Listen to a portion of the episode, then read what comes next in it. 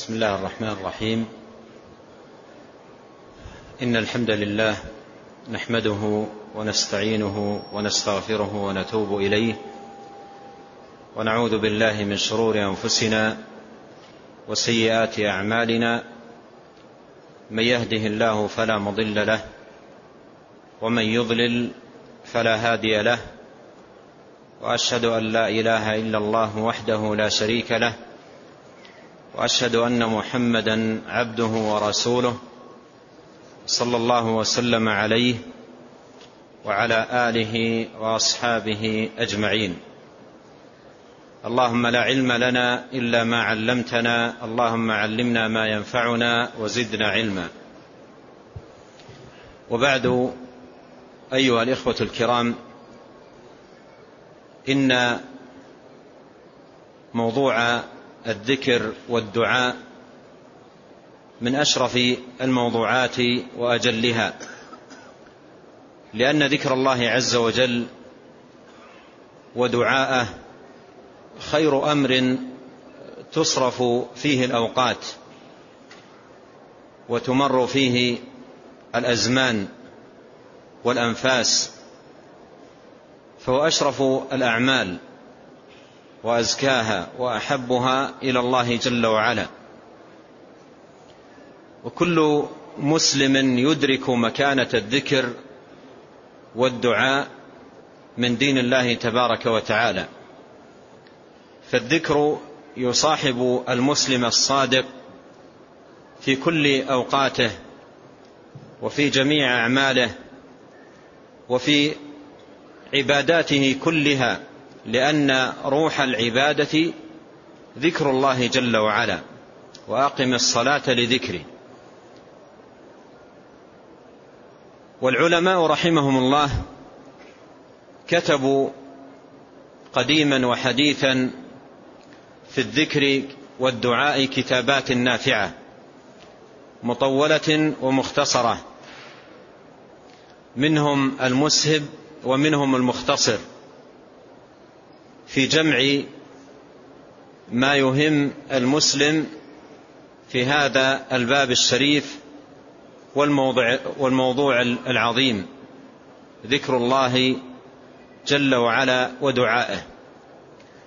ومن الكتابات المختصرة النافعة الجامعة المفيدة المبنية على كتاب الله عز وجل وسنة نبيه صلى الله عليه وسلم كتاب تحفة الأخيار في بيان جملة من الأذكار من صحيح السنة ومن كتاب الله عز وجل من جمع الإمام العلامة الشيخ عبد العزيز بن باز رحمه الله وغفر له.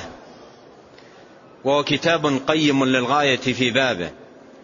بناه رحمه الله على الأدلة الصحيحة من كتاب الله عز وجل وسنة نبيه صلوات الله وسلامه عليه.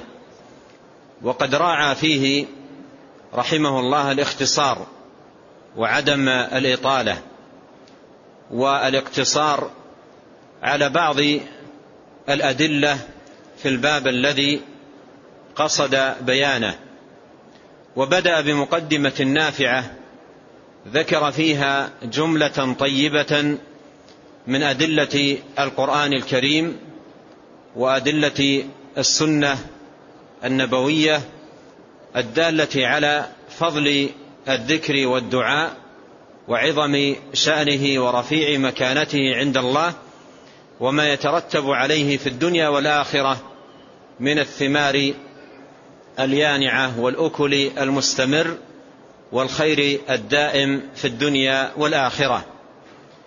وسنبدأ مستعينين بالله تبارك وتعالى سائلين العون والتوفيق والتسديد بقراءة في هذا الكتاب المبارك كتاب تحفة الأخيار للشيخ عبد العزيز بن باز رحمه الله. وأعلق على هذا الكتاب بما ييسره الله عز وجل. نعم. بسم الله الرحمن الرحيم. والصلاة والسلام على أشرف خلق الله محمد صلى الله عليه وسلم. يقول الشيخ عبد العزيز بن عبد الله بن باز رحمه الله الحمد لله نحمده ونستعينه ونستغفره ونعوذ بالله من شرور أنفسنا ومن سيئات أعمالنا. من يهد الله فلا مضل له ومن يضلل فلا هادي له. وأشهد أن لا إله إلا الله وحده لا شريك له. وأشهد أن محمدا عبده ورسوله صلى الله عليه وسلم وعلى آله وصحبه ومن تبعهم بإحسان إلى يوم الدين. هذه المقدمة أو الاستهلال الذي بدأ به المصنف رحمه الله يعرف بخطبة الحاجة وقد ثبتت به السنة عن النبي صلى الله عليه وسلم وجاء عنه الحث على هذه الخطبة والترغيب فيها وكان عليه الصلاة والسلام يقولها بين يدي حاجته وفي خطبه صلوات الله وسلامه عليه. وهي خطبة جامعة لأبواب الخير. بل يقول شيخ الإسلام ابن تيمية رحمه الله عن هذه الخطبة يقول هي عقد نظام الإيمان والإسلام. عقد نظام الإيمان والإسلام أي أنها جامعة لأصول الإيمان وحقائق وحقائق الإسلام وجامعة لأبواب الخير وأصول السعادة فهي خطبة مباركة واستهلال عظيم. جمع اصولا عظيمة وقواعد متينة وتأصيلات نافعة ولها أثرها المبارك على المسلم عندما يستهل بها كلامه لا سيما إذا كان يقولها متأملا معناها محققا دلالتها من طلب العون والاستعانة والهداية والتوفيق وطلب الغفران إلى غير ذلك من المعاني الجامعة العظيمة التي اشتملت عليها هذه الخطبة. بدأت بحمد الله عز وجل. الحمد لله نحمده. بدأت بحمد الله. والحمد هو الثناء على الله جل وعلا مع حبه سبحانه. الحمد هو الثناء مع الحب للممدوح. وهو شامل لكل المحامد بجميع أنواعها. وأل في قوله الحمد لله للاستغراق. والله جل وعلا يحمد على أسمائه وصفاته ويحمد جل وعلا على نعمه وآلائه ومننه وعطاياه فهو المحمود سبحانه على جلاله وجماله وكماله وعظمته والمحمود سبحانه وتعالى على عطاياه العظيمة ومننه الكبيرة التي لا تعد ولا تحصى. وقوله ونستعينه أي نطلب منه العون. نطلب منه العون كقوله سبحانه وإياك نستعين. أي نطلب منك العون ولا نطلبه من غيرك. وطلب العون هنا لتحقيق مصالح العبد الدينية والدنيوية. فالعبد مفتقر في كل مصالحه. الدينية والدنيوية على عون الله عز وجل. ولهذا كان الصحابة رضي الله عنهم يرتجزون ويقولون لولا الله ما اهتدينا ولا صمنا ولا صلينا. ويقول عليه الصلاة والسلام لمعاذ بن جبل لا تدعن دبر كل صلاة أن تقول اللهم أعني على ذكرك وشكرك وحسن عبادتك. فقوله نستعينه أي نطلب منه العون وحده في تحقيق مصالحنا وأمورنا وأعمالنا وقرباتنا وطاعاتنا فكل ذلك لا سبيل إلى تحقيق شيء منه إلا بعون الله سبحانه وتعالى. وقوله ونستغفره أي نطلب منه سبحانه أن يغفر زلاتنا. وخطايانا وتقصيرنا. والمغفرة هي العفو وستر الذنوب والصفح عنها والتجاوز عن العبد في تقصيره أو في وقوعه في الذنب. قال ونستغفره أي نطلب منه أن يغفر آه، ما كان منا من تقصير أو ما وقعنا فيه من ذنب. ونعوذ بالله من شرور أنفسنا. ولاحظ هنا الجمع بين الاستغفار والاستعاذة من شرور النفس. الاستغفار هو طلب الغفران مما مضى من الذنوب. طلب الغفران مما مضى من الذنوب ومما حصل من العبد من التقصير. وقوله ونعوذ بالله من شرور أنفسنا هذا يتعلق بالمستقبل. فإذا لاحظ هنا أن قوله نستغفره يتعلق بما مضى وقوله ونعوذ بالله من شرور أنفسنا يتعلق بالأشياء التي يقدم عليها العبد. فيتعوذ العبد من شرور نفسه أي الشر الذي تهيجه نفسه إليه وتدفعه نفسه إليه والنفس فيها شر وأمارة بالسوء. والعبد يحتاج دائما وأبدا إلى الاستعاذة بالله تبارك وتعالى من شر نفسه. قوله نستغفره يتعلق بالماضي وقوله ونعوذ بالله من شرور أنفسنا يتعلق بالمستقبل وبما هو قادم عليه العبد. يفوض أمره إلى الله عز وجل مستعيذا به ملتجئا إليه أن يحميه وأن يقيه وأن يعيذه من شر نفسه. قال ونعوذ بالله من شرور أنفسنا ومن سيئات أعمالنا. في الجمع بين شرور النفس وسيئات الأعمال جمع بين أساس العمل وأثر العمل. جمع بين أساس العمل أو منبع العمل وبين الأثر والنتيجة. فالشر له منبع وله نتيجة. منبعه أو من منابعه شر النفس. النفس لها شر تدفع العبد إلى فعل الشر وتحرك فيه الشر. والنتيجة لشر النفس إن وجد هو سيئات الأعمال أي العقوبات التي ينالها العبد على أعماله السيئة وأعماله القبيحة.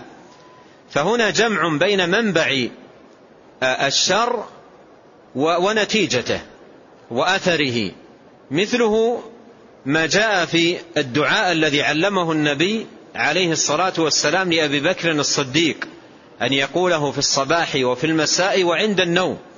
قال تقول اللهم فاطر السماوات والأرض عالم الغيب والشهادة رب كل شيء ومليكه أشهد أن لا إله إلا أنت أعوذ بك من شر نفسي ومن شر الشيطان وشركه وأن أقترف على نفسي سوءا أو أجره إلى مسلم.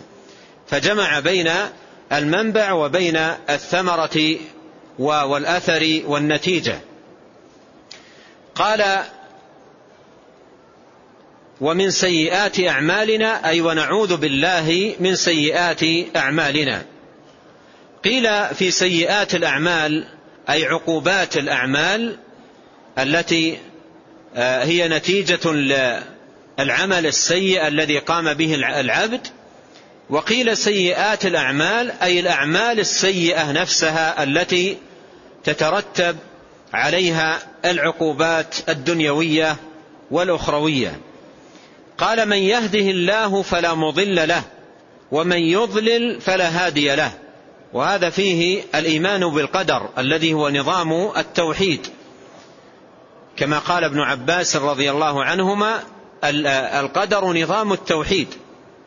فمن وحد الله وكذب بالقدر فقد نقض تكذيبه توحيده. فقوله من يهده الله فلا مضل له ومن يضلل فلا هادي له فيه إيمان العبد بأن الأمور كلها بقدر الله.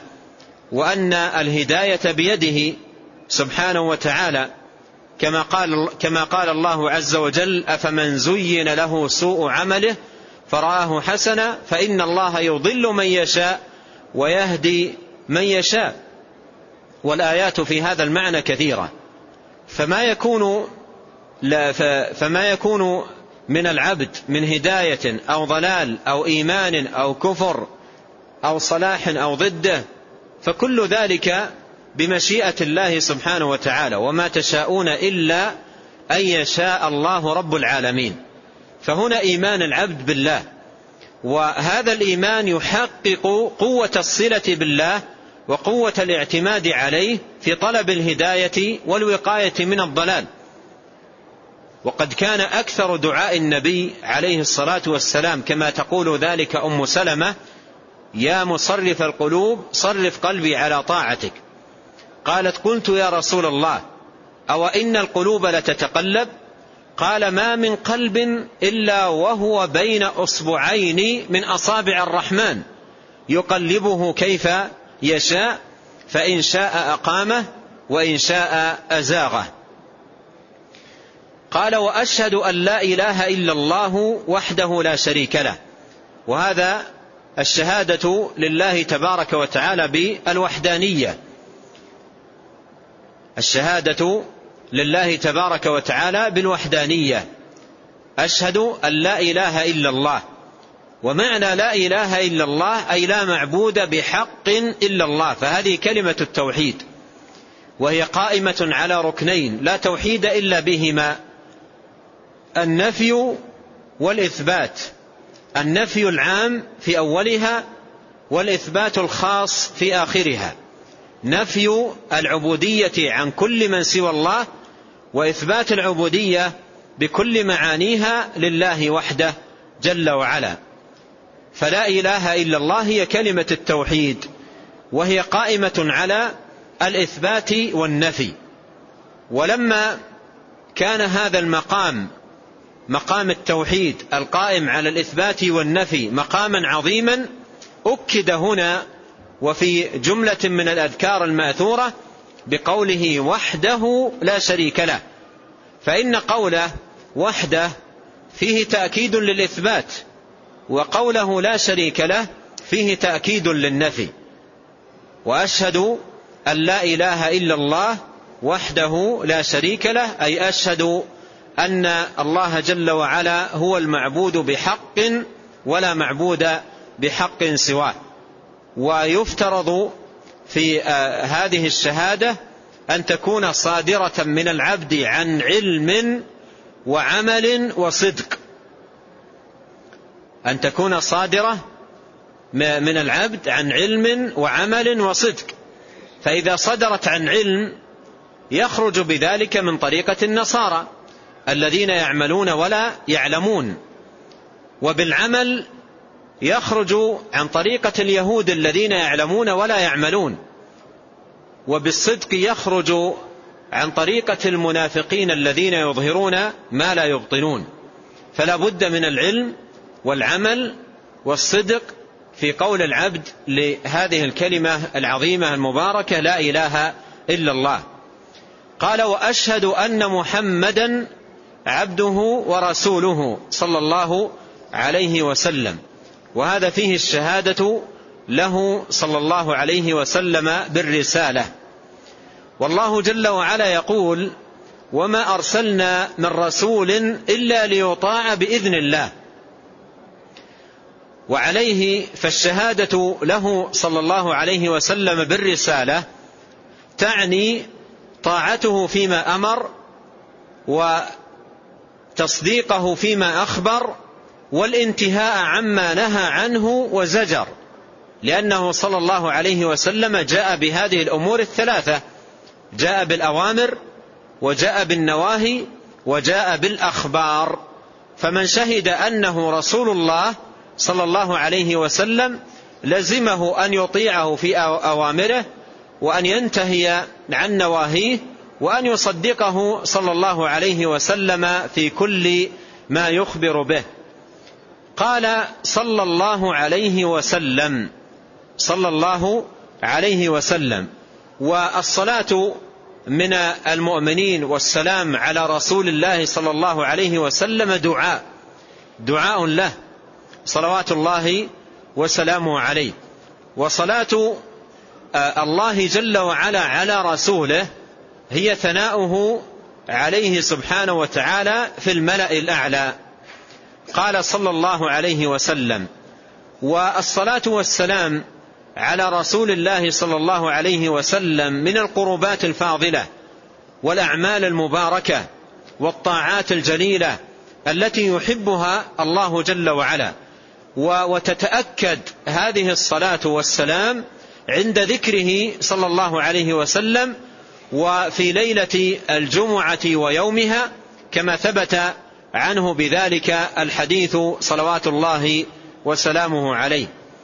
قال صلى الله, صلى الله عليه وسلم وعلى آله وصحبه ومن تبعهم بإحسان إلى يوم الدين. وهذا فيه الصلاة على الصحب والآل والأتباع بإحسان.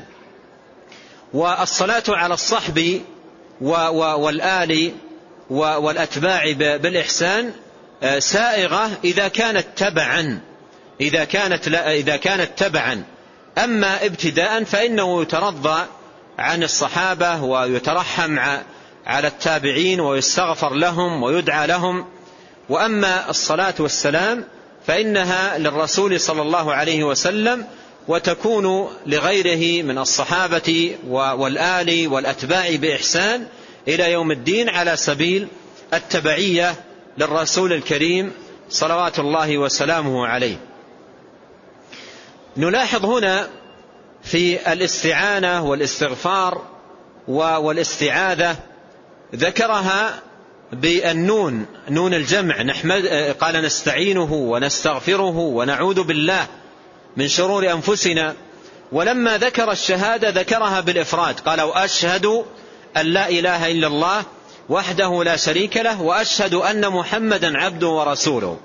قال العلماء في وجه ذلك قالوا لأن الاستعانة والاستغفار والاستعاذة هذه يتحملها الإنسان عن غيره وتقبل النيابة وتقبل النيابة تستغفر لك ولإخوانك تطلب العون من الله لك ولإخوانك تطلب العوذ من الله تبارك وتعالى لك ولإخوانك. اللهم أعذني وذريتي اللهم اغفر لي ولوالدي اللهم أعني وإخواني المسلمين اللهم أعن إخواننا المسلمين. هذا الشيء يقبل النيابة ويتحمله الواحد عن نفسه وعن إخوانه. أما الشهادة فلا تكون إلا من الإنسان يخبر بها عن نفسه ويشهد بها عن نفسه ولا تقبل النيابة. ولهذا في الشهادة لله بالوحدانية وللنبي عليه الصلاة والسلام بالرسالة جاءت بالإفراد وأما الاستعانة والاستغفار والاستعاذة جاءت على على وجه الجمع. ثم إن هذه الخطبة المباركة كما هو واضح منها شاملة على معاني عظيمة ودلالات مباركة وهي تقوي الإيمان والثقة بالله وحسن التوكل عليه وتفويض الأمر إليه وطلب العون منه والهداية. ولهذا يحسن جدا أن يؤتى بها بين يدي الخطب على وجه الاستحباب. يجوز للإنسان أن يأتي بغيرها من المحامد والثناء على الله تبارك وتعالى لكن هذه الخطبة جامعة جامعة لمعاني عظيمة وأصول مباركة وجامعة مثل ما ذكر شيخ الإسلام جمعت أمور الإسلام وأمور الإيمان فهي عقد نظام الإسلام والإيمان. جمعت الخير كله. ولهذا من يتأمل هذه الخطبة تأملا دقيقا ويفهم معانيها تؤثر فيه تأثيرا بالغا. حتى إن هذه الخطبة كانت سببا في إسلام أحد أهل الجاهلية بل وإسلام قومه معه. هذه الخطبة نفسها كانت سببا لإسلام أحد آه، رجالات أهل الجاهلية وإسلام قومه معه. لما سمع هذه الخطبة طلب إعادتها مرة وثانية وثالثة فبهرته وأثرت فيه تأثيرا بالغا وكانت سبب إسلامه على الفور. والقوم أهل لسان عربي ويفهمون المعاني ويعرفون الدلالات فكانت سبب إسلام أحد رجال الجاهلية ودخوله في الإسلام ودخول قومه معه. وذلك ما جاء في صحيح مسلم عن ابن عباس رضي الله عنهما قال قدم ضمام وهو ضمام الأزدي من أزد شنوءة قال قدم مكة قدم مكة. فسمع نفرا من الجاهلية ومن كفار قريش سمعهم يقولون إن محمدا مجنون. سمعهم يقولون إن محمدا مجنون. سمعهم يرددون هذه المقالة. وكان ضماد راقيا يرقي الناس. يقول وكنت أرقي من هذه الأرواح. يعني الأرواح كما ذكر بعض السراح يعني يرقي من الشياطين ومن الجن ومن المس. قال وكنت أرقي من هذه الريح وفي بعض الروايات كنت أرقي من هذه الأرواح يعني التي تمس الناس ثم يصابون بالخبل وبالجنون وبالتصرفات الجنونية الطائشة. يقول فكنت أرقي من هذه الريح فلما سمع هذا الكلام قلت إن رأيت هذا الرجل إن رأيت هذا الرجل يعني محمدا صلى الله عليه وسلم لعل الله يشفيه على يدي. لعل الله يشفيه على يدي لأنها يقول سمعهم يرددون أن محمدا مجنون إن محمدا مجنون وهو رجل راقي يرقي من هذه الريح. فلما سمع هذه الكلمة قال إن, إن رأيت هذا الرجل فلعل الله يشفيه على يدي. يعني عزم أن يرقي النبي عليه الصلاة والسلام إذا رآه لعله يشفى من الجنون الذي أصابه فيما يدعيه سفهاء قريش وكفار قريش. يقول فلقيته. لقي النبي عليه الصلاة والسلام. فماذا قال له؟ قال إنني أرقي من هذه الريح. يقول للنبي عليه الصلاة والسلام. قال إنني أرقي من هذه الريح. وإن الله عز وجل شفى على يدي من شاء من الناس. فهل لك في ذلك؟ لاحظ أسلوب العرض الآن. إنني أرقي هو سمع الآن من أولئك إنه مجنون وعرض عليه هذا العرض. قال إنني أرقي من هذه الريح وإن الله شفى على يدي من شاء من الناس. فهل لك؟ يعني هل لك أن أرقيك؟ مثل ما رقيت أناسا وشفوا على يدي أو كتب الله لهم الشفاء على يدي. هل لك أن أرقيك؟ فماذا قال النبي عليه الصلاة والسلام؟ ماذا قال؟ قال الحمد لله نحمده ونستعينه والحمد لله نحمده ونستعينه ونستغفره. من يهده الله فلا مضل له ومن يضلل فلا هادي له وأشهد أن لا إله إلا الله وحده لا شريك له وأن محمدا عبده ورسوله. أما بعد. فقال الرجل أعد علي كلامك هذا. أعد علي كلامك هذا. فأعاد عليه النبي عليه الصلاة والسلام هذا الكلام ثلاث مرات. أعاد عليه هذا الكلام ثلاث مرات وهو يستمع. وهو نفس طلب الإعادة لأن الكلام شده جدا وأثر فيه. وطلب الإعادة قال أعد علي كلامك هذا. فأعاده النبي صلى الله عليه وسلم عليه ثلاث مرات. أعاده عليه ثلاث مرات. فقال الرجل لقد سمعت قول الكهنة وقول السحرة وقول الشعراء وما هذا من قولهم؟ ولقد بلغت بكلامك هذا ناعوس البحر. وفي رواية قاموس البحر يعني قعرة. لاحظ فهم الرجل. ولقد بلغت في كلامك هذا قاموس البحر. يعني وصلت إلى قعر البحر يعني وصلت إلى الصميم. وصلت إلى الغاية.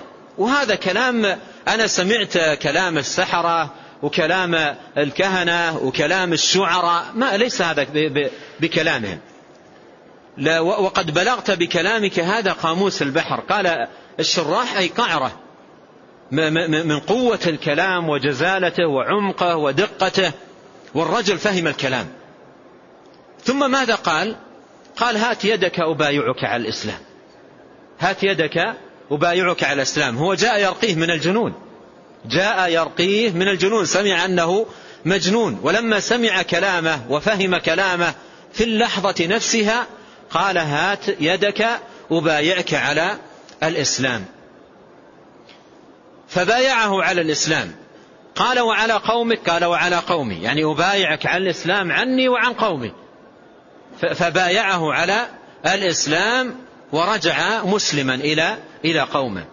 وفي صحيح مسلم في نفس السياق أن النبي عليه الصلاة والسلام بعث سرية وأمر عليهم أميرا. ثم إنهم مروا على قومه. مروا على قومه.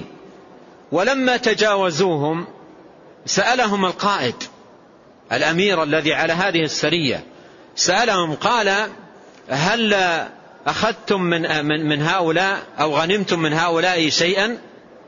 فقال أحدهم إنني أخذت مطهرة ووجدت مطهرة فأخذتها. قال أعيدوها فإن هؤلاء قوم ضماد أعيدوها فإن هؤلاء قوم ضماد لأن ضماد آه، أسلم وبايع النبي عليه الصلاة والسلام على الإسلام عنه وعن قومه. والحديث في في صحيح مسلم. الحديث في صحيح مسلم من حديث ابن عباس آه، رضي الله عنهما. فلاحظ هنا أثر هذه الكلمات المباركات حيث أدت إلى إسلام هذا الرجل وإسلام قومه. ونحن كثيرا ما نسمع هذه الكلمة في الخطب ونسمعها في المواعظ وفي الدروس ولكن الأثر أثرها على القلوب ضعيف والسبب عدم التأمل في المعاني وعدم التأمل في الدلالات وعدم الوقوف على معاني هذه الكلمة وعدم أيضا تحقيق ما, ما تدل عليه ما يدل عليه هذا الحمد وهذا الثناء من الإخلاص والصدق وحسن الالتجاء والاعتماد على الله سبحانه وتعالى. نعم. يقول المؤلف رحمه الله أما بعد فإن من أفضل ما يتخلق به الإنسان وينطق به اللسان الإكثار من ذكر الله سبحانه وتعالى وتصبيهه وتحميده. وتلاوة كتابه العظيم والصلاة والسلام على رسوله محمد, صل محمد صلوات الله وسلامه عليه. مع الإكثار من دعاء الله سبحانه وسؤاله جميع الحاجات الدينية والدنيوية والاستعان والاستعانة به والالتجاء إليه بإيمان صادق وإخلاص وخضوع وحضور قلب يستحضر به الذاكر والداعي عظمة الله وقدرته. وقدرته على كل شيء وعلمه بكل شيء واستحقاقه للعبادة. نعم. ثم قال المصنف رحمه الله أما بعد. وأما بعد هذه الكلمة يؤتى بها عند الشروع في بيان المقصود بعد آه، الحمد والثناء والاستهلال بتعظيم الله جل وعلا والصلاة والسلام. على رسوله عليه الصلاة والسلام يؤتى بهذه الكلمة أما بعد ومعناها أي ومهما يكن من شيء بعد. ثم يشرع في المقصود قال رحمه الله فإن من أفضل ما يتخلق به الإنسان وينطق به اللسان الإكثار من ذكر الله سبحانه أي أن ذكر الله جل وعلا أفضل ما يتخلق به المسلم وأفضل ما يشغل به اللسان وأفضل ما تصرف به الأوقات وهو أزكى الأعمال وأحبها عند الله تبارك وتعالى. وسيأتي عند المصنف رحمه الله ذكر الأدلة العديدة على فضل الذكر وفضل شغل الأوقات به وما يترتب على العناية به من الآثار المباركة والثمار العظيمة على العبد في الدنيا والآخرة. قال الإكثار من ذكر الله أي ذكر الله تبارك وتعالى بالكثرة. وهنا فيه التنبيه على أن المطلوب ليس مجرد الذكر وإنما المطلوب هو الإكثار من ذكر الله. ولهذا جاءت نصوص كثيرة سيأتي جملة منها عند المصنف فيها الأمر بذكر الله بالكثرة. الأمر فيها بذكر الله تبارك وتعالى بالكثرة. وسيأتي هناك الإشارة إلى كلام أهل العلم آآ آآ كلام أهل العلم في متى يكون العبد من الذاكرين الله كثيرا والذاكرات محققا لهذا الأمر من الله عز وجل. ومن رسوله الكريم عليه الصلاة والسلام أعني الأمر بذكر الله بالكثرة في الصباح وفي المساء وعند النوم وأوقات الصلوات وأدبار الصلوات إلى غير ذلك من الأوقات التي جاء فيها الحث على الذكر والترغيب فيه. قال وتسبيحه وتحميده. العطف هنا في قوله وتسبيحه وتحميده هو على قوله ذكر الله. وهنا وهنا العطف من عطف الخاص على العام لأن التسبيح والتحميد إلى غيره مما ذكر المصنف كل ذلك من ذكر الله تبارك وتعالى. فلما ذكر اللفظ العام ذكر تحته جملة من أفراده وجملة من الأفراد الداخلة تحت عموم هذا اللفظ. فالتسبيح والتحميد وتلاوة القرآن كل ذلك من ذكر الله تبارك وتعالى. أما التسبيح فهو تنزيه الله. التسبيح هو تنزيه الله تبارك وتعالى وتقديسه عما لا يليق به. سبحانه من النقائص والعيوب كما قال عز وجل سبحان ربك رب العزة عما يصفون. أي تنزه وتقدس. فتسبيح الله جل وعلا هو تنزيهه. وقوله وتحميده الحمد مر معنا معناه وهو الثناء على الله تبارك وتعالى مع حبه سبحانه. قال وتلاوة كتابه العظيم لأن تلاوة القرآن من جملة الذكر لله جل وعلا بل هو أشرف الذكر وأفضله. أن أن يقرأ العبد كلام الله عز وجل الذي هو ذكر للعالمين وهداية لهم. إن هذا القرآن يهدي للتي هي أقوم. قال والصلاة والسلام على رسوله محمد صلوات الله وسلامه عليه أي أن يكثر من الصلاة والسلام على رسول الله صلى الله عليه وسلم. ومر معنا أن هذا يتأكد عند ذكره صلوات الله وسلامه عليه. ويندب أيضا الإكثار من الصلاة والسلام عليه صلى الله عليه وسلم في ليلة الجمعة ويومها. ولهذا جاء عن الإمام الشافعي رحمه الله أنه قال إني أحب الصلاة والسلام على رسول الله صلى الله عليه وسلم في كل وقت ولكنه في ليلة الجمعة ويومها أحب إلي.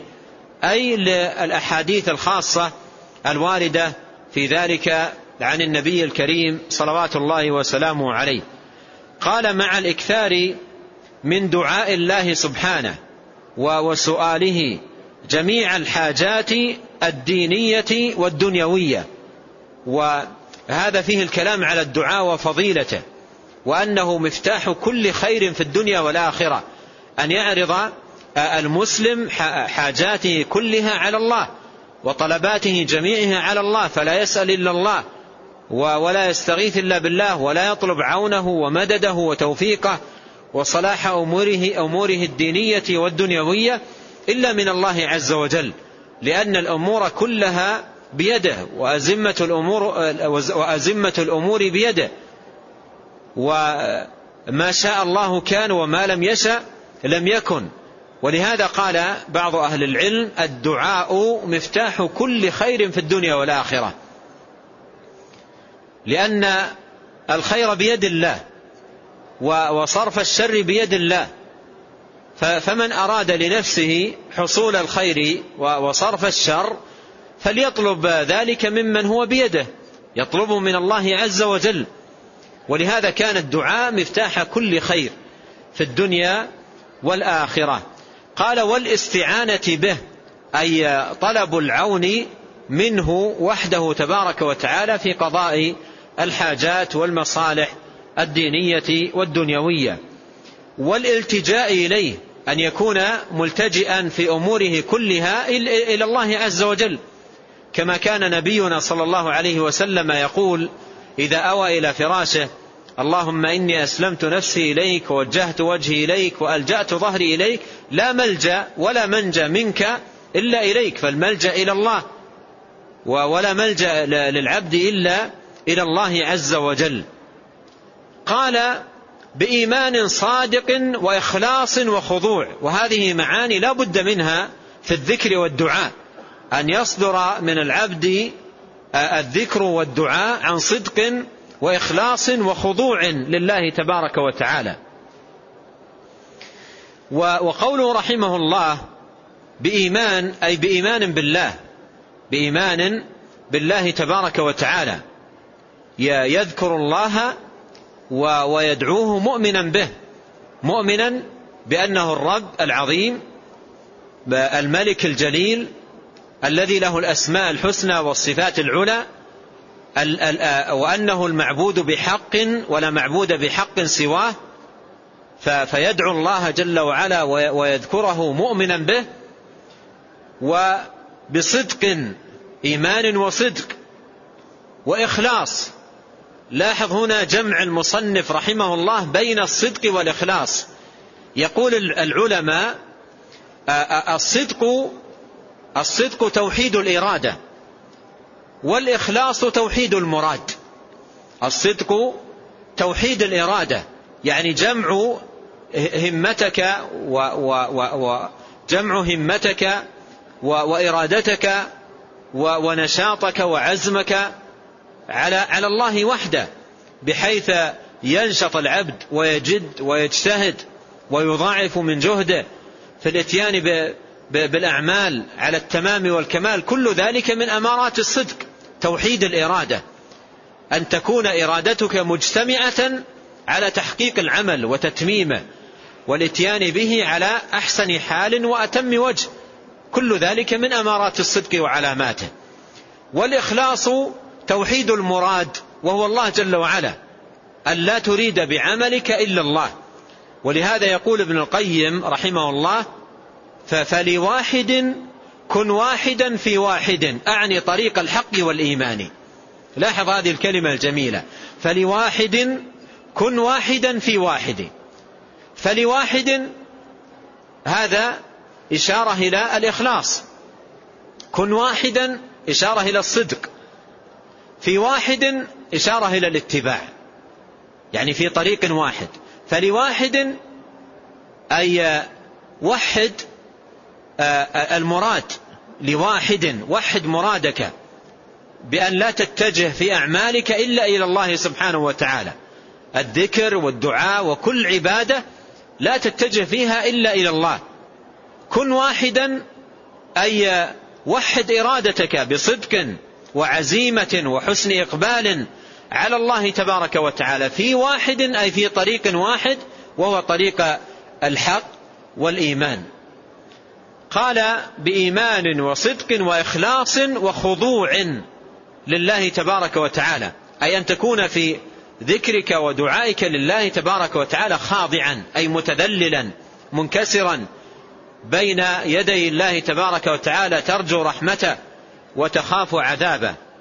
قال وحضور, وحضور قلب يستحضر به الذاكر والداعي عظمة الله وقدرته على كل شيء وعلمه بكل شيء واستحقاقه للعبادة. لاحظ هذه المعاني المهمة التي نفتقر إليها جدا في دعواتنا وأذكارنا. أن يكون الإنسان في ذكره ودعائه لله حاضر القلب. حاضر القلب أي أن يكون قلبه حاضرا. ولهذا جاء في الحديث الصحيح عن النبي صلى الله عليه وسلم أنه قال ادعوا الله وأنتم موقنون بالإجابة فإن الله لا يستجيب من قلب لاهٍ إذا كان القلب لاهي أي ليس حاضر هذا ليس من آمارات الخير وليس من من من أسباب الإجابة. فلا بد من حضور القلب. عند ذكرك لله سبحانه وتعالى. ولهذا قسم العلماء ذكر الله إلى ثلاثة مراتب. المرتبة الأولى أن تذكر الله بلسانك وقلبك يعني أن تجمع في ذكرك لله بين ذكره جل وعلا باللسان وذكره بالقلب. تحرك لسانك وقلب وقلبك حاضر يتأمل في, في, في المعاني. إذا قلت سبحان الله بلسانك قلبك يقدس الله. إذا قلت الحمد لله بلسانك قلبك يثني على الله ويحمد الله جل وعلا. ويعرف نعمه وآلاءه وعظمته وجلاله وجماله. وإذا قلت بلسانك لا إله إلا الله قلبك يوحد الله ويخلص له سبحانه وتعالى.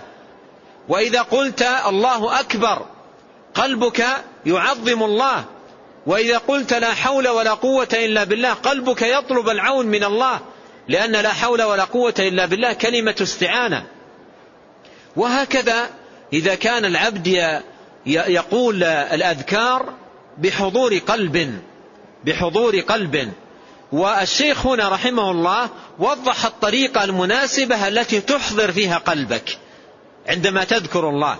ما هي الطريقة؟ قال رحمه الله وحضور قلب يستحضر به الذاكر والداعي عظمة الله وقدرته على كل شيء وعلمه بكل شيء واستحقاقه للعبادة. هذه أمور تحضرها في قلبك وأنت تذكر الله جل وعلا. تستحضر في قلبك أن الله على كل شيء قدير. تستحضر في قلبك أن الله بكل شيء عليم. أحاط بكل شيء علما وأحصى كل شيء عددا. ولهذا قال الله سبحانه وتعالى لنبيه في مقام العبادة الذي يراك حين تقوم وتقلبك في الساجدين.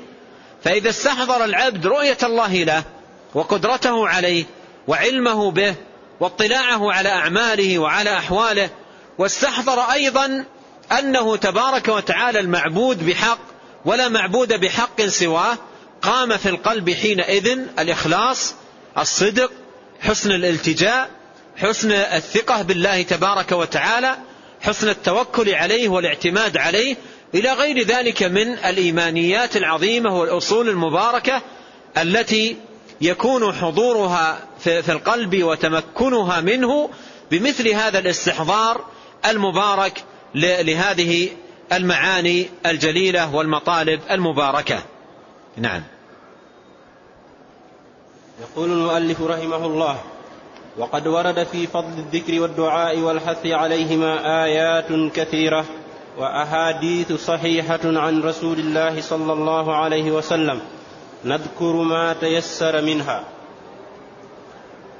قال الله سبحانه وتعالى يا أيها الذين آمنوا اذكروا الله ذكرا كثيرا وسبحوه بكرة وأصيلا. هو الذي يصلي عليكم وملائكته ليخرجكم من الظلمات إلى النور وكان بالمؤمنين رحيما. ثم ذكر المصنف رحمه الله هذه المقدمة بين يدي ذكره لجملة من الأدلة أدلة الكتاب العزيز والسنة النبوية على فضل الذكر وعظم شأنه عند الله. فقال رحمه الله وقد ورد في فضل الذكر والدعاء والحث عليهما آيات كثيرة وأحاديث صحيحة عن رسول الله صلى الله عليه وسلم نذكر ما تيسر منها أي أنه لا يعزم هنا على حصر وجمع كل ما ورد وإنما سيذكر منها ما تيسر سيذكر منها ما تيسر أي قدرا يسيرا من الآيات والأحاديث الواردة في فضل الذكر والدعاء. فبدأ أول ما بدأ بهذه الآية المباركة من سورة الأحزاب يقول الله تعالى فيها يا أيها الذين آمنوا اذكروا الله ذكرا كثيرا ولاحظ هنا الأمر فيها بذكر الله بالكثرة. اذكروا الله ذكرا كثيرا. ففيها أمر الله تبارك وتعالى بذكره بالكثرة وذكر ثم ذكر بعد ذلك الثواب الذي يترتب على ذكر الله تبارك وتعالى بالكثرة. الثواب الذي يترتب على ذكر العبد لربه تبارك وتعالى ذكرا كثيرا. فلاحظ هنا الأمر ليس بمجرد الذكر وإنما هو أمر بذكر الله تبارك وتعالى بالكثرة. ولهذا جاء عند أهل العلم مسألة مهمة في هذا الباب. ذكرها النووي رحمه الله في كتاب الأذكار وذكرها العلماء أيضا في كتب التفسير عند هذه الآية وغيرها من الآيات متى يكون العبد من الذاكرين الله بالكثرة؟ متى يكون العبد من الذاكرين الله تبارك وتعالى بالكثرة؟ متى يحقق هذا الأمر؟ فذكر العلماء في هذا المقام أن أقل ما يكون من ذلك أن يواظب المسلم على الأذكار المقيدة.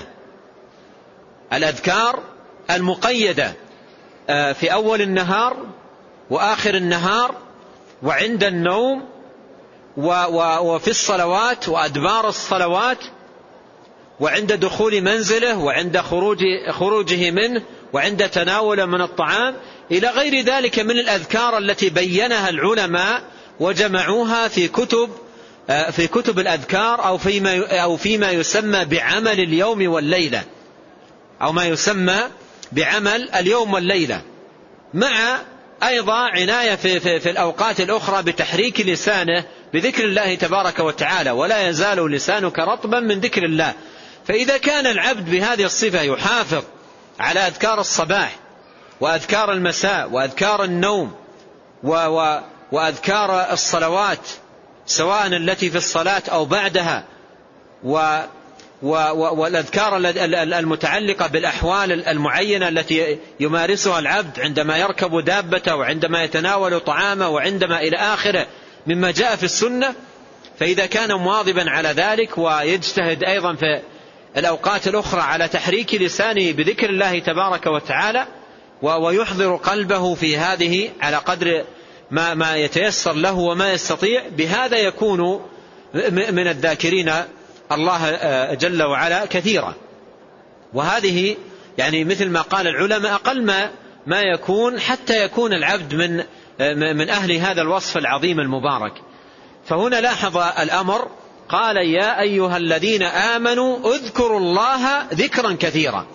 وسيمر عليك آيات كثيرة فيها الأمر بذكره تبارك وتعالى بالكثرة.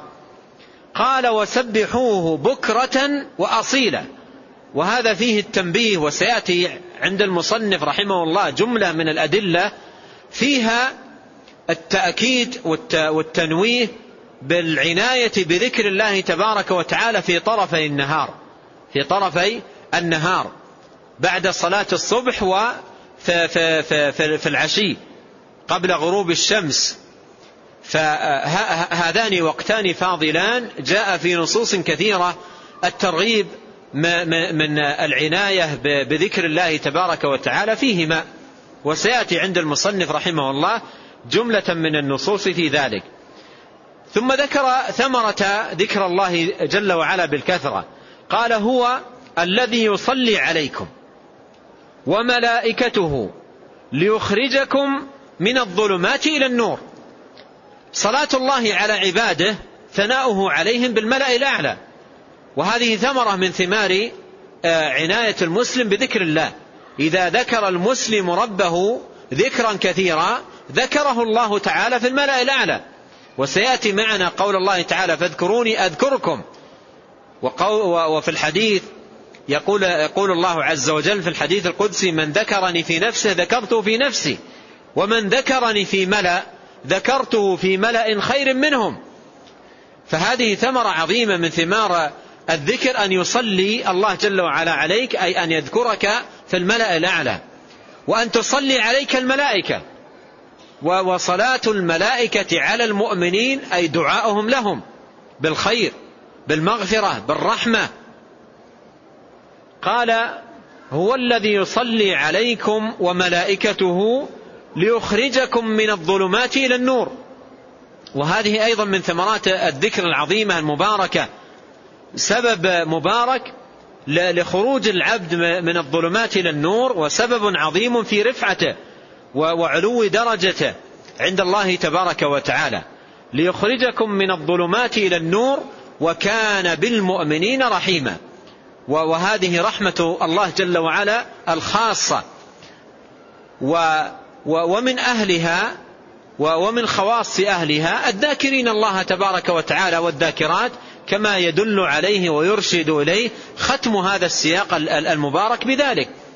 ختم هذا السياق المبارك بذلك. يدل على أن العناية بذكر الله تبارك وتعالى بالكثرة من أعظم الأسباب لنيل رحمة الله الخاصة التي خص الله تبارك وتعالى بها عباده المؤمنين. نعم. وقال تعالى إن المسلمين والمسلمات وقال تعالى فاذكروني أذكركم واشكروا لي ولا تكفرون. وقال تعالى فاذكروني أذكركم. هذه هذه ثمرة من ثمار ذكر الله. إذا ذكرت الله عز وجل ذكرك الله. اذكروني أذكركم. الجزاء من جنس العمل وهذه قاعدة من قواعد الشريعة. الجزاء من جنس العمل للذين أحسنوا الحسنى وزيادة.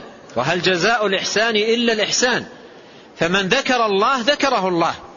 من ذكر الله ذكره الله. انظر هذه الثمرة العظيمة. إذا ذكرت الله وحركت قلبك ولسانك بذكر الله بالكثرة ذكرك الله تبارك وتعالى فاذكروني أذكركم. يذكرك عند من؟ يذكرك عند الملأ الأعلى الملائكة الكرام الأطهار البررة. ولهذا جاء في صحيح مسلم من حديث معاوية رضي الله عنه قال خرج علينا رسول الله صلى الله عليه وسلم ونحن حلقة في المسجد جلوس نتذاكر. يقول معاوية رضي الله عنه خرج علينا رسول الله صلى الله عليه وسلم ونحن حلقة في المسجد جلوس نتذاكر. فقال ما أجلسكم؟ ما أجلسكم؟ يعني لأي شيء جلستم؟ قالوا جلسنا نذكر الإسلام وما من الله علينا به. يعني يتحدثون بنعمة الله عليهم بالإسلام والهداية فهم مشتغلون بذكر الله. وتذاكر منة الله عليهم بالإسلام. فقال عليه الصلاة والسلام آه آلله ما أجلسكم إلا ذلك. يستحلفهم بالله. آه آلله ما أجلسكم إلا ذلك. قالوا والله ما أجلسنا إلا ذلك. قال أما والله إني لم أستحلفكم تهمة لكم. يعني لم أطلب منكم الحلف لأني أتهمكم. لكن الأمر عظيم. قال أما والله إني لم أستحلفكم تهمة لكم ولكن أتاني جبريل آنفا فأخبرني أن الله يباهي بكم ملائكته. أتاني جبريل آنفا فأخبرني أن الله يباهي بكم ملائكته. هذا خبر يعني جاء في على الفور وهم في المسجد جالسون يتذاكرون فجاءه جبريل وأخبر قال إن الله عز وجل يباهي ملائكته بهؤلاء النفر الذين هم جلوس في المسجد. فأتى إليهم واستحلفهم بالله ما أجلسكم؟ فقالوا والله ما جلسنا إلا إلى آخر الحديث. فانظر هذه الفضيلة العظيمة لذكر الله تبارك وتعالى. وهنا ينبغي أن يعلم أمرا يغفل عنه آه، كثير من الناس.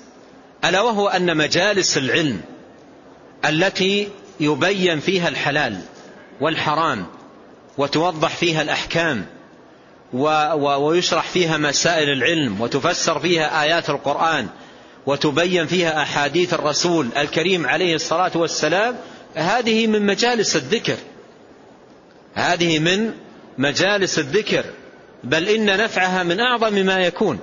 ولهذا يذكرون أن أحد السلف رحمه الله كان في مجلس يعلم الناس ويفقههم في الدين ويبين لهم مسائل الحلال والحرام. فكان أحد الشباب جالس في المجلس قال يا قوم سبحوا الله اذكروا الله. سبحوا و و وكان في المجلس العالم يعلمهم ويفقههم فقاطع هذا وقال سبحوا الله. قال ونحن من اليوم ماذا كنا نفعل؟ فمجالس العلم ومجالس الحلال والحرام والأحكام كثير من الناس يخفى عليه أنها من أعظم مجالس الذكر وأنفعها للعبد فهي مجالس لذكر الله تبارك وتعالى. وانظر الأثر المبارك لمثل هذه المجالس في حديث معاوية الذي تقدمت الإشارة إليه وأسأل الله جل وعلا أن يمن علينا بالعلم النافع والعمل الصالح إنه تبارك وتعالى سميع مجيب.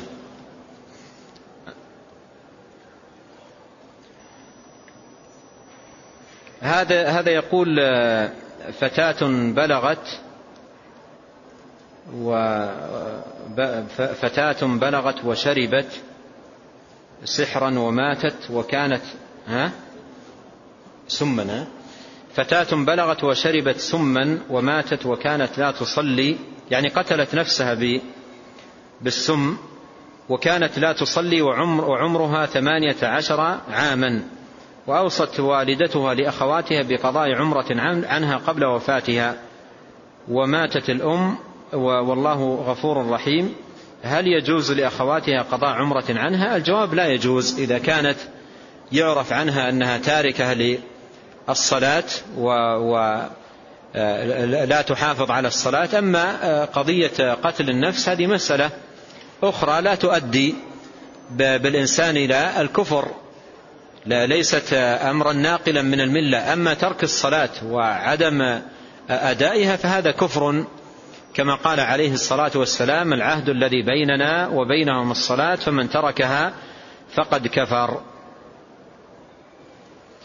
هذا يقول تعودت على زيارة قبر النبي عليه الصلاة والسلام كل جمعة دون اعتقاد فضيلة لهذا التخصيص. فهل في فعل هذا شيء؟ الجواب نعم لأن النبي عليه الصلاة والسلام نهى أن يتخذ قبره عيدا. قال اللهم لا تجعل قبري عيدا. وقد بين العلماء رحمهم الله أن اتخاذه عيد يكون بتخصيص وقت إما كل جمعة أو كل سبت أو على رأس كل شهر أو, في صباح كل يوم أو مثلا دبر كل صلاة أو نحو ذلك بأن يخصص وقتا يعاود فيه القبر ويكرر فيها القبر إتيان القبر في ذلك الوقت. هذا من اتخاذه عيد وهو مما نهى عنه النبي عليه الصلاة والسلام. وقوله دون اعتقاد فضيلة ليس هذا مبررا لك أن تفعل هذا الذي هو مخالفة لما أرشدك إليه رسول الله صلى الله عليه وسلم. قال هناك أصدقاء يوصونني أن أبلغ السلام وأوصله إلى النبي عليه الصلاة والسلام يتصلون بي فهل يجوز ذلك؟ الجواب أن, أن من يوصيك بهذه الوصية عليك أن ترشده إلى حديث النبي عليه الصلاة والسلام الثابت عنه. حيث قال صلى الله عليه وسلم إن لله ملائكة سياحين يبلغونني عن أمة السلام. فقل لا تنتظر أحدا يذهب إلى المدينة ولا تنتظر أن تكلف نفسك اتصالا على أحد في المدينة وإنما في كل وقت وحين من ليل أو نهار في أي ساعة صل وسلم على رسول الله صلى الله عليه وسلم والملائكة تبلغ السلام. الملائكة تبلغ السلام وتؤديه بأمانة ودقة و و وهذا أمر أخبر به الصادق المصدوق صلوات الله وسلامه عليه. أما هؤلاء الأشخاص الذين تبلغهم أولا أنت تحملهم ربما ما لا يطيقون. لماذا؟ لأن الآن إذا افترضنا أن شخصا أراد أن يسافر من قرية أو من بلده إلى المدينة كم في بلده من محبيه؟ لنفرض أنه, أنه على الأقل حمله السلام أربعمائة أو خمسمائة أو ستمائة أحيانا بعضهم يشتكي بعض الزوار يشتكي من القائمة الطويلة العريضة التي حمل أن وبعضهم يكون دقيقا وأمينا شيئا ما فيكتب أسماء ما من, من حملوه السلام في قائمة طويلة. وربما في الطريق تضيع منها الورقة التي فيها الأسماء. وربما وربما احتمالات كثيرة. فلماذا؟ وأمامنا السنة واضحة. إن لله ملائكة سياحين يبلغونني عن أمتي السلام.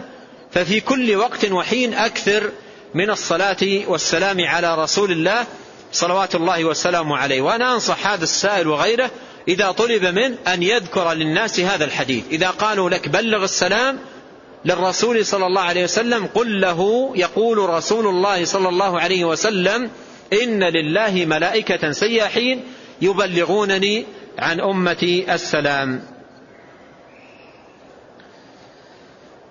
هذا يقول نجد أناسا يوم الجمعة وقبل المغرب يحضرون للمسجد النبوي ويأخذون بالدعاء على أنها ساعة الإجابة. فهل هذا الفعل صحيح؟ الجواب أن ساعة الإجابة هي آه، في, في, في, في يوم الجمعة. والنبي صلى الله عليه وسلم أنه أخبر أن في يوم الجمعة ساعة لا ترد فيها الإجابة. والعلماء اختلفوا متى هذه الساعة وأصح الأقوال التي قيلت في ذلك قولان. آه، آه، القول الأول أنها الساعة الأخيرة من يوم الجمعة كما في سؤال الأخ.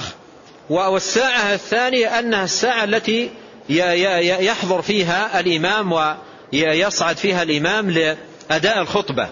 فالأقوال في, في هذا يعني أصح الأقوال في هذا هذان القولان. وهناك أدلة في, في هذا الباب ومن العلماء من رجح أنها الساعة الأخيرة من يوم الجمعة ومن العلماء من رجح أنها الساعة التي يأتي ويصعد فيها الإمام.